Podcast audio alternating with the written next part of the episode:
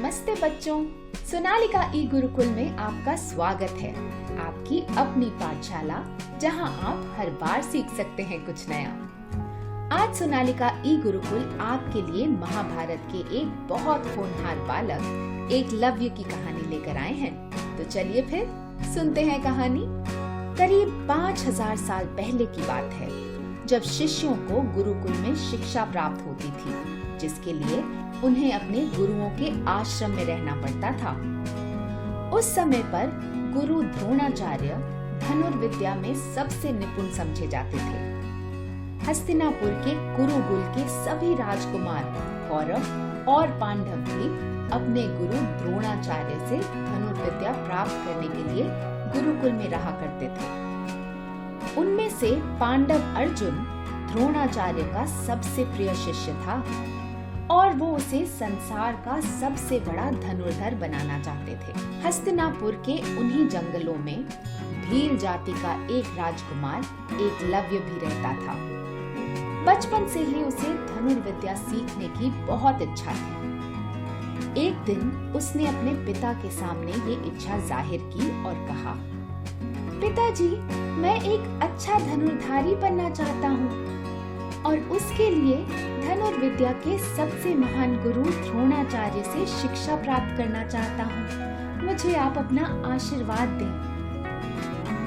पर एक लव्य के पिता चुप रहे, क्योंकि वो जानते थे कि शूद्र जाति का होने के कारण गुरु द्रोणाचार्य कहीं उसे इनकार न करते पर एक लव्य ने तो अपना मन बना लिया था, और उसने अपने पिता से कहा मैं जानता हूँ पिताजी कि आप क्या सोच रहे हैं, लेकिन द्रोणाचार्य एक विद्वान और बुद्धिमान गुरु हैं। आपके आशीर्वाद से मैं उन्हीं से शिक्षा प्राप्त करना चाहता हूँ। ऐसा कहकर एकलव्य ने अपने पिता को मना लिया और द्रोणाचार्य के गुरुकुल की ओर चल पड़ा।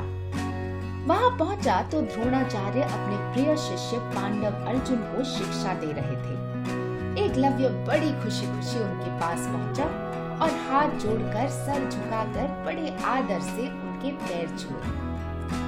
द्रोणाचार्य उस अजनबी बालक को देखकर हैरान हो गए और बोले तुम कौन हो बालक? और यहाँ क्या कर रहे हो? हाथ जोड़कर एकलव्य ने कहा गुरुजी, मेरा नाम एकलव्य है। मैं भीलों का राजकुमार हूँ और आपसे गुजारिश करने आया हूँ कि आप मुझे अपना शिष्य बनाकर मुझे धनुर्विद्या प्रदान करें। इस पर द्रोणाचार्य बोले एकलव्य? तुम एक मामूली शिकारी हो। मेरे सभी शिष्य क्षत्रिय और योद्धा हैं। मैं तुम्हें शिक्षा नहीं दे सकता। ये सुनकर एकलव्य बहुत दुखी हो गया। लेकिन धनुर्विद्या सीखने की प्रबल इच्छा को दबा नहीं पाया और आश्रम से बाहर निकलकर बहुत दूर घने जंगलों में जाकर उसने गुरु द्रोण की बड़ी सी मिट्टी की मूर्ति बनाई और उन्हें प्रणाम कर खुद ही धनुर्विद्या का अभ्यास करने लगा। उसे यकीन था कि अगर वो सच्चे दिल से और कड़ी मेहनत से अपने गुरु की प्रतिमा के सामने कोशिश करेगा तो ज़रूर धनुर्विद्या में महारत हासिल कर सकेगा। तो हर सुबह वो मूर्ति की पूजा करता और सारा दिन धनुष बाण लेकर अभ्यास करने लगता। अपनी लगन और प्रयास से एकलव्य की प्रतिभा दिन ब दिन निखरती गई। एक दिन एकलव्य हर रोज की तरह अभ्यास कर रहा था। तभी एक कुत्ता कुछ दूरी पर भौंकने लगा।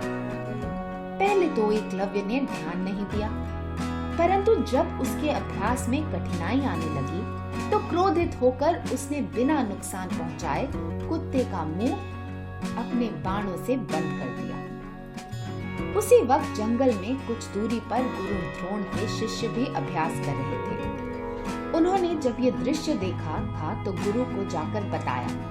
गुरु द्रोण ये देखकर बहुत आश्चर्यचकित हुए कि कितनी निपुणता से बिना किसी नुकसान के कुत्ते का मुँह किसने बंद कर दिया।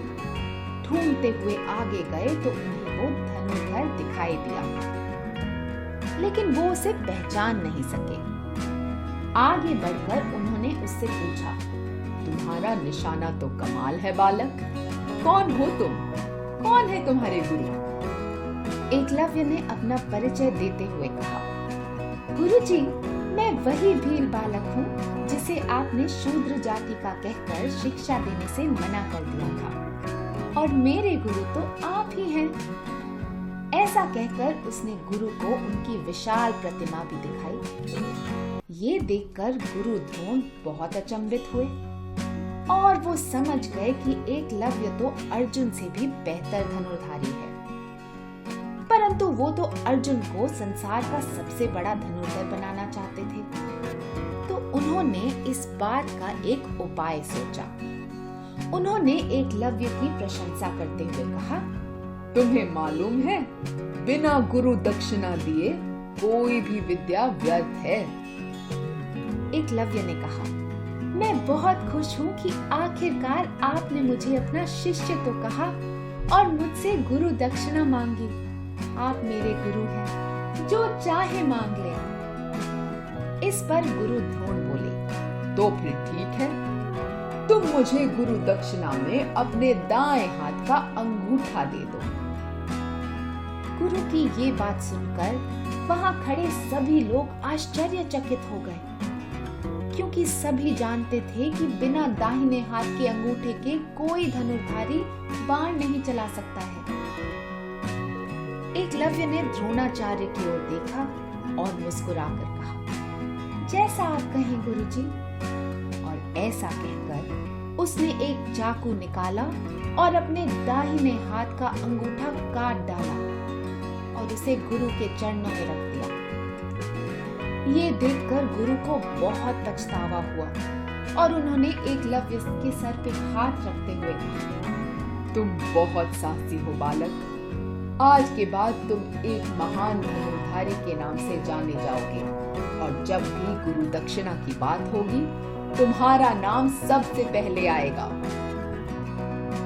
इस तरह बिना गुरु दक्षिणा के भी अपनी निष्ठा और लगन के कारण एकलव्य को एक महान धनुर्धर के नाम से आज भी जाना जाता है। उम्मीद है आपको आज की कहानी से कुछ नया सीखने को मिलेगा।